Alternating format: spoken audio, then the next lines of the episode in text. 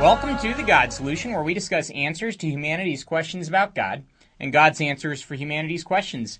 I'm Nate Herbst, and I'm excited that you're tuning in this morning. We're going to be talking about prophecy in the Bible this morning. I think this might be one of the most exciting God Solution shows you've ever heard so far.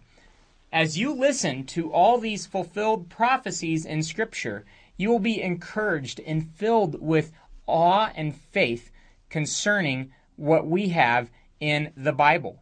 And the atheist, the skeptic, the metaphysical naturalist remains without answers concerning the validity of prophecy in Scripture.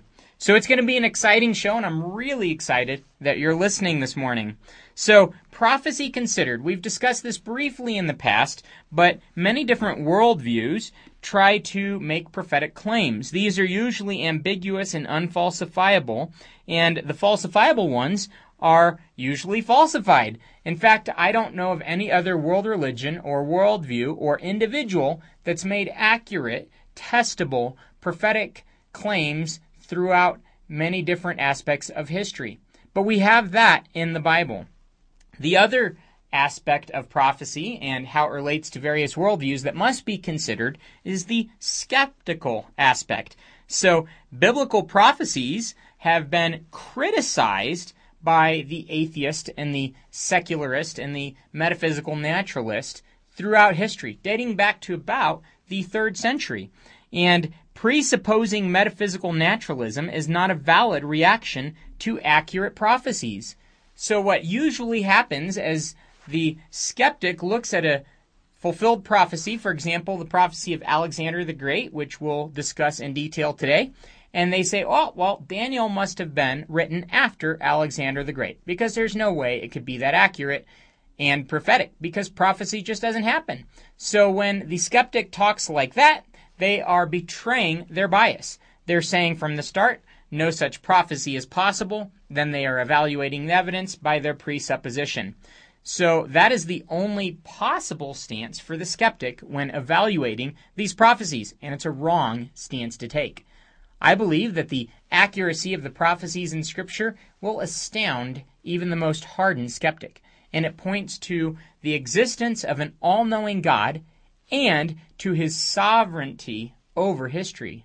Furthermore, it shows us that the Bible is his word. So you'll be excited by what we share today. I want to talk a little bit about Isaiah's prophecy about Cyrus to start things off. This is one of my favorite prophecies in Scripture, specifically because it mentions Cyrus before he was born, and it mentions him by name, and it mentions what he'll do. This is again in Isaiah 45. So once again, the critic must assume that Isaiah 45 is post-written history. And there is solid evidence that this chapter truly predates Cyrus. And the scholars for many years, the critical scholars, have tried to say, well, the book of Isaiah was written in various portions. And this portion coincidentally happened to be written long after Cyrus. Because it is so prophetic of Cyrus, they try to get out of it that way. Unfortunately for the critic, recent scholarship is reverting back to the unity of the book. You could read more about that in The World and the Word by Merrill, Rooker, and Grisanti in the portion on Isaiah. Isaiah was written sometime before 700 BC and around 150 years before Cyrus was even born. It prophesies that Cyrus will subdue nations and kings, and that even though Cyrus does not acknowledge the God of the Bible, God will bless him and use him to set God's exiled people free and rebuild Jerusalem. Cyrus was the Persian emperor who conquered the Median Empire according to prophecy, and he freed the Jews from exile and initiated the rebuilding of Jerusalem. You can read about that in Ezra 1, verses 1 through 8. And archaeologically, the Kurush prism even records this. So we have this documented in history. Isaiah's prophecy not only prophesied that all of this would occur, it prophesied all of that, but it did so 150 years before Cyrus was even born, and it even described him by name. That is unbelievable, and something the skeptic cannot just shrug off. few weeks ago, I talked about Daniel's prophecy about Alexander the Great, and I'm going to review that again in this show because this whole show is devoted to the issue of prophecy. This is another one that is just unbelievable. The prophecy of Alexander the Great in Daniel chapter 8 predates Alexander by 250 years. Again, the critics will try to assert that this is post-written history. That's, again, their only option. They have no other response than to say this was written after the fact, because it is so precise concerning Alexander the Great. The linguistic and historical evidence in the text all corroborate its early date and it predating Alexander the Great. Josephus, similarly, the first-century Jewish historian, mentions that Alexander the Great was shown a copy of the Scroll of Daniel. He writes in Antiquities of the Jews, "And when the book of Daniel was showed him, wherein Daniel declared that one of the Greeks should destroy the empire of the Persians, he supposed that himself was the person intended." So we read in history that Alexander the Great read the prophecy of himself and Daniel and knew that it mentioned himself. So that's pretty strong evidence that the book of Daniel predates Alexander the Great. And again, there was no accusation that it didn't until 300 years later. So there would have been no reason for Josephus to write this from a biased perspective. We understand that he was reporting accurately that Alexander the Great saw this prophecy of himself in the book of Daniel, proving that the book of Daniel predates Alexander the Great.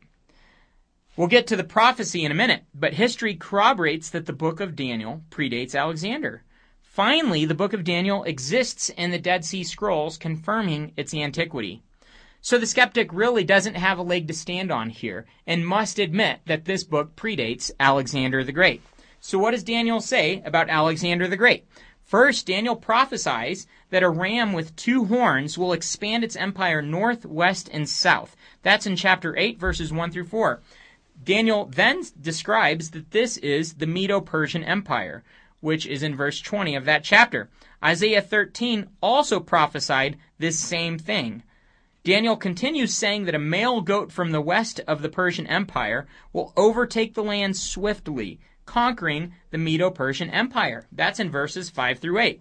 Later, in verse 21, he says that goat is Greece, prophesying that Greece will overtake the Medo-Persian Empire. It's exactly what happened in history. Next, we read that the male goat has a single horn between its eyes. That's in verse 5. And that this horn was the first king of Greece. That's in verse 21.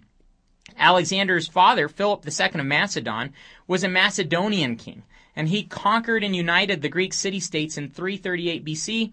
He was making plans to overtake the Persian Empire, but was assassinated 2 years later in 336 BC. Alexander the Great then took over as king of Macedon, but having united the kingdom before him, his father prepared for him to be the first king of Greece. And Alexander the Great then took those unified Greek city-states and spread the Greek culture throughout the world, conquering the Persians and many other people groups, becoming effectively the first king and leader of the Greek Empire. Well, the prophecy in Daniel tells us that this first king of Greece will conquer the Medo-Persian Empire. This horn, the first king of Greece, Scripture says in verse 8 of chapter 8 of Daniel, will be broken at the height of its power. Alexander the Great died at a young age, at the height of his power. And this prophecy says that he will be killed not by human agency. In other words, not in battle. That's in verse 25. We know that Alexander the Great died at the age of 32 of some illness, likely a sexually transmitted disease, but it was not of human agency, exactly how Daniel prophesied it. He was replaced by 4 others, exactly as Daniel prophesied in verse 8. Of those 4, none of them were as strong as him. In fact, the 4 together were weaker than him. That was also prophesied in verse 22. Daniel goes on to say that one of those 4 will grow stronger than the others. This was the Seleucid Empire, which took control in 198 BC. Daniel continues to prophesy that this one stronger horn, the Seleucid Empire in fact, will overtake Israel. in that it will set itself up as the object of worship in the temple, replacing the regular sacrifice, defiling the place of worship, and flinging truth to the ground. You could read that in verses 10 through 12 of Daniel chapter 8. We know that Antiochus IV Epiphanes, a Seleucid ruler, put a statue of Zeus in the temple after conquering Israel according to Daniel's prophecy. He made Greek culture the object of worship in the temple, exactly according to prophecy. He sacrificed a pig on the altar, which fulfilled the prophecy that he would replace the regular sacrifice. He defiled the place of worship, and he prohibited Judaism in following God's truth, fulfilling the prophecy that he would fling truth to the ground. So when we look at the prophecy in Daniel, it is unbelievably accurate. And again, it predates Alexander the Great by 250 years. Daniel continues talking about the Messiah, and we'll get to that next as we talk about prophecies about the Messiah. No critic can say that messianic prophecies are post-written history because the Septuagint and the Dead Sea Scrolls predate Jesus. And so we know that all these prophecies of the Messiah are accurate and actually predate Jesus' life. So the critic can no longer say about messianic prophecies that they are post-written history. Now, I'm going to share just 8 messianic prophecies from Scripture. And the reason I'm sharing just 8 is that the chances of any one person fulfilling just 8 are 1 in 10 to the 17th power. This has been calculated by Josh McDowell in some of his wonderful works. The world population in all of history is 10 to the 11th power. So we know that any one person fulfilling just 8 prophecies would be the only person in the history of the world that could statistically qualify to be the person prophesied in Scripture. So I think it's great to look at just these 8 and realize that if any one person fulfilled these 8, that one person would be the Messiah prophesied in Scripture. And that Messiah is clearly Jesus. So today we're going to discuss 8 specific prophecies of the Messiah before we get to even more prophecies in Scripture. But before we do that, I'll let you know that you're listening to KDUR 91.9 and 93.9 FM here in Durango and KDUR.org online. And this is The God Solution, and we're talking about prophecy in the Bible this morning. So getting back to the 8 specific prophecies of the Messiah that I want to share this morning, and of course there are many, many more than 100 prophecies of the Messiah, as a matter of fact. But the first today that I'm going to discuss is that the Messiah would be a descendant of David. This is discussed in 2 Samuel 7, 12 through 16. It's also discussed in Jeremiah 23, 5, which says, "The days are coming, declares the Lord, when I will raise up to David a righteous branch, a king who will reign wisely and do what is just and right in the land." And then again in Psalm 89, 3 through 4, "You said, I have made a covenant with my chosen one. I have sworn to David my servant. I will establish your line forever and make your throne firm through all generations." Jesus truly did descend from David. We have that genealogically preserved in the Gospels. We know that he descended from David according to prophecy. The next prophecy that I'm going to discuss about the Messiah is the time of his arrival. We just discussed Daniel and his phenomenal prophecy of Alexander the Great. It's something that is so unbelievable. And this next prophecy is even more striking, if that's possible. Daniel, in the very next chapter after the prophecy of Alexander the Great, continues describing what to expect and when to expect the Messiah to arrive. We've got to remember that in chapters 8 and 9, Daniel foretells 500 years of Israel's future, which is now in the past, and he does so in absolute perfection. Unbelievable. Daniel chapter 9, 24 through 27 says, 77s are declared for your people and your holy city to finish transgression, to put an end to sin, to atone for wickedness, to bring in everlasting righteousness, to seal up vision and prophecy, and to anoint the most holy. Know and understand this, from the issuing of the decree to restore and rebuild Jerusalem until the Anointed One, the ruler comes, there will be 7 sevens and 62 sevens. It will be rebuilt with streets and a trench, but in times of trouble. After the 62 sevens, the Anointed One will be cut off and will have nothing. The people of the ruler who will come will destroy the city and the sanctuary. The end will come like a flood, and war will continue until the end, and desolations have been declared. He will confirm a covenant with many for 1 7, and in the middle of the 7 he will put an end to sacrifice and offering, and on a wing of the temple he will set up an abomination that causes desolation, until the end that is declared is poured out on him. Josh McDowell's book, The New Evidence That Demands a Verdict, pages 197 through 201, talks a lot more in detail about this prophecy. Anyway, here's kind of a brief discussion of it. Artaxerxes decrees the rebuilding of Jerusalem in 444 BC. That's preserved in Nehemiah chapter 2, verses 1 through 8. That's the beginning of the 77s prophesied by Daniel, the 70 periods of 7 years each. That's 490 years. Daniel prophesies that there will be 69 sevens, or 483 Hebrew calendar years, from the decree in 444 BC until the time of the Messiah. 483 Hebrew calendar years of 360 days each equals 476 solar years of 365.25 days each. Those 476 years, beginning at 444 BC, would end at 33 AD, meaning that the Messiah was prophesied to be cut off in 33 AD.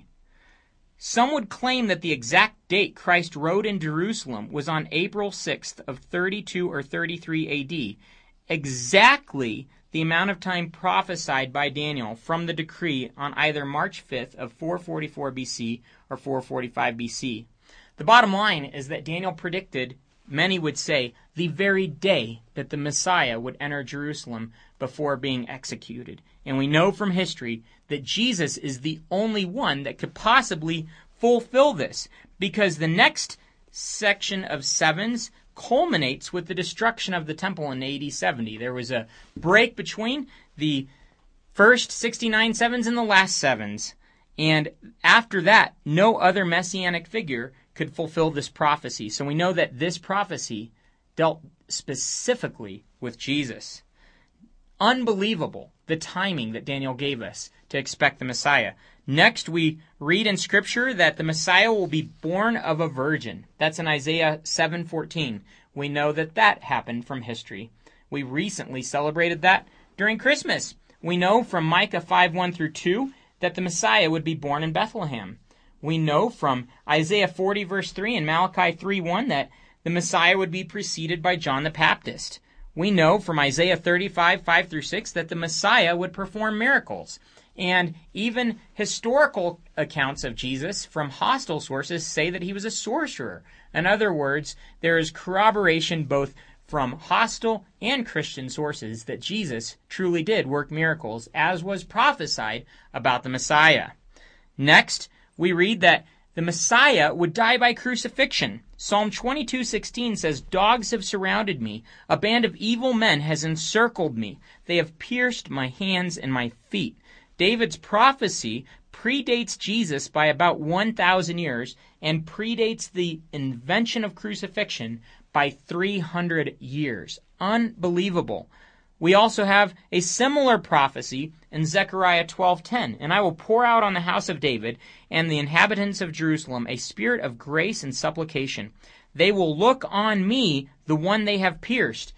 Even God himself saying they will look on me, God, whom they have pierced. That is a side reference to Jesus' deity, but specifically a prophecy of the Messiah dying by crucifixion. "And they will mourn for him as one mourns for an only child, and grieve bitterly for him as one grieves for a firstborn son." Zechariah's prophecy predates Jesus by about 500 years. Finally, the resurrection was prophesied in Scripture. Both Psalm 16:10 and Isaiah 53:10 through 11 prophesy that the Messiah, after dying to atone for our sins, would be risen again. Unbelievable. Those are just 8 messianic prophecies, and again, there are many, many more. Here are just a few more. That the Messiah would come from the tribe of Judah, that Herod's slaughter of the innocents would occur, that Jesus would spend time in Egypt, that he would be from Galilee, that he would speak in parables, that he would be betrayed for 30 pieces of silver, which happened, that none of his bones would be broken, that he would die alongside sinners, that soldiers would cast lots for his clothing, that he would be buried in a rich man's tomb, that he would be resurrected on the 3rd day, not just that he'd be resurrected, but when. Those are even just a few more of the prophecies of the Messiah in Scripture that were fulfilled in history. Jesus even prophesied that he would rise from the dead on the 3rd day, and then he did it too. You could read Isaiah 53. The entire chapter is a messianic prophecy, which is unbelievably accurate. You could not possibly read that chapter and conclude that it talks about anybody other than Jesus. It's unbelievably accurate prophecy that shows us that we can trust everything that Scripture says. Okay, going on to yet another prophecy in Scripture, or a whole genre of prophecies in Scripture, if you will. Israel's rebirth as a nation. And this is exciting because this happened in many of our lifetimes. This happened in 1948, which was prophesied in Scripture as well. We'll see that in a minute. There are many references in Scripture to Israel's future return to their own land. Amos 9:14-15 comes to mind. It states, "I will bring back my exiled people Israel. They will rebuild the ruined cities and live in them. They will plant vineyards and drink their wine. They will make gardens and eat their fruit. I will plant Israel in their own land, never again to be uprooted from the land I have given them, says the Lord your God."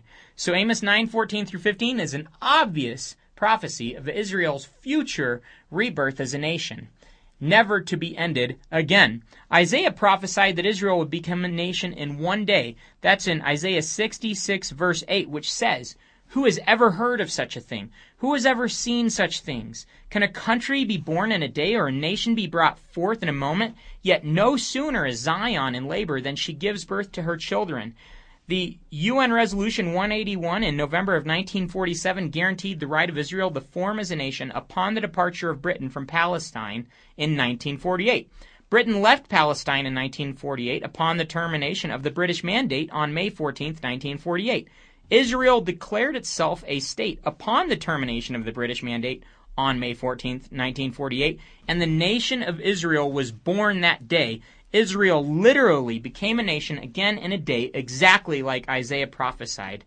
They were then attacked by Egypt, Lebanon, Syria, Jordan, and Iraq the next day, on May 15th, which became the Arab-Israeli War.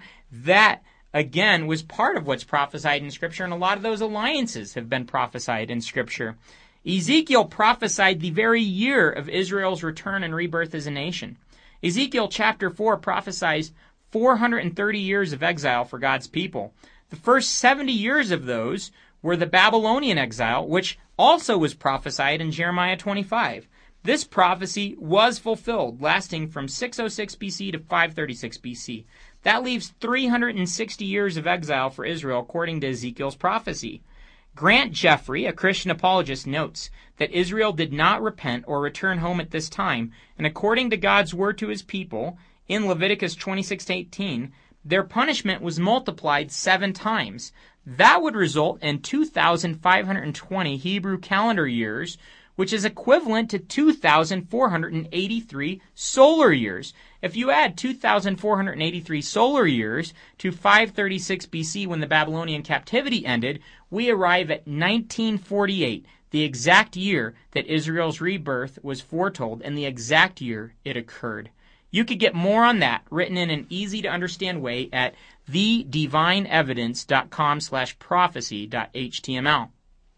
Hosea prophesied that God's people would return to Israel via modern transportation.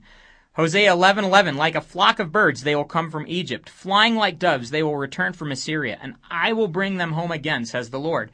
This seems obviously prophetic concerning the most common method of modern transportation, airplanes.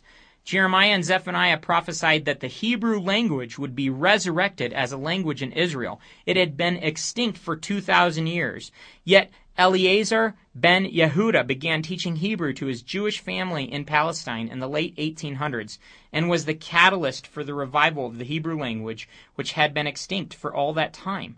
So we look at this unbelievable amount of prophecy considering the rebirth of Israel in the end times and all that that would entail, and we realize that this has occurred in many of our lifetimes. Unbelievable. And it's occurred precisely according to prophecy and Scripture. Remember, these are just a handful of the more than 1,000 prophecies in the Bible. I would ask you to check out Every Prophecy of the Bible by John F. Walvoord, and this is a book you can get on Amazon. Again, Every Prophecy of the Bible by John F. Walvoord, and you can read a lot more on this topic in that book. You've got to remember that presupposing metaphysical naturalism is not a valid reaction for the critic when considering these prophecies.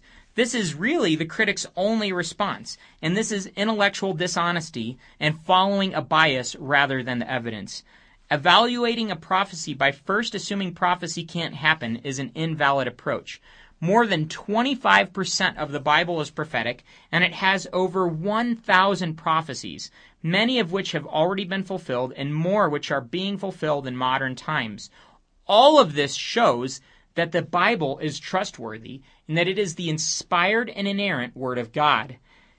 All of this gives you everything you need to confidently put your trust in Christ. That's why, as we consider biblical prophecy, I want to close out the show talking about what all this means for you. The same Messiah that was prophesied in Scripture is the Messiah, Jesus Christ, that came and lived a perfect life for you and me, and died on the cross paying for our sins so that we could experience a relationship with Him. See, our sins separate us from the God that loves us, but He paid for all of our sins, and anyone that puts their trust and faith in Him, accepting His payment for their sins, will be forgiven, and they can experience an eternity with Him in heaven and a life of meaning and significance here on this planet. So that's what I want to ask you to do today, to realize that all this prophecy is yet one more fingerprint of God on Scripture, and you can trust what He says with your life, and you can trust the one that conquered death with your eternity. You can say, Jesus, I believe in you. Please forgive my sins and come into my life. Please be my Savior and Lord. Make me the kind of person you want me to be. The Bible says that if you take that step and put your faith in Him, He will come into your life, and He'll start to change you from the inside out, that He will give you an abundant life of meaning, significance, and purpose here on this planet and an eternity with Him in heaven, not based on your own performance, but based on His. All that being said, you can believe this and know this is true because of the prophecy that's in Scripture and the historical corroboration of its consistency and credibility. Exciting. I think it is one of the most exciting areas of study in the Scripture, to be able to look at some of these prophecies and realize that they really did and have come true and really are coming true today during our lifetimes. I want to invite you to connect this week. We'll be meeting Tuesday at Noble 125 at 6 p.m. Again, that's Tuesday at Noble 125 at 6 p.m. I hope you'll join us for Connect. I'd also like to invite you to Grace Church this morning. They meet at 1440 Florida Road at 10:45 a.m. That's 1440 Florida Road at 10:45 a.m. Get all of our previous shows at GodSolutionShow.com, and please let us know what you think. We appreciate your comments and questions. Remember, an open mind, honest heart, humble disposition, and diligent search always lead to Jesus. Thanks so much for listening. Have a great Sunday.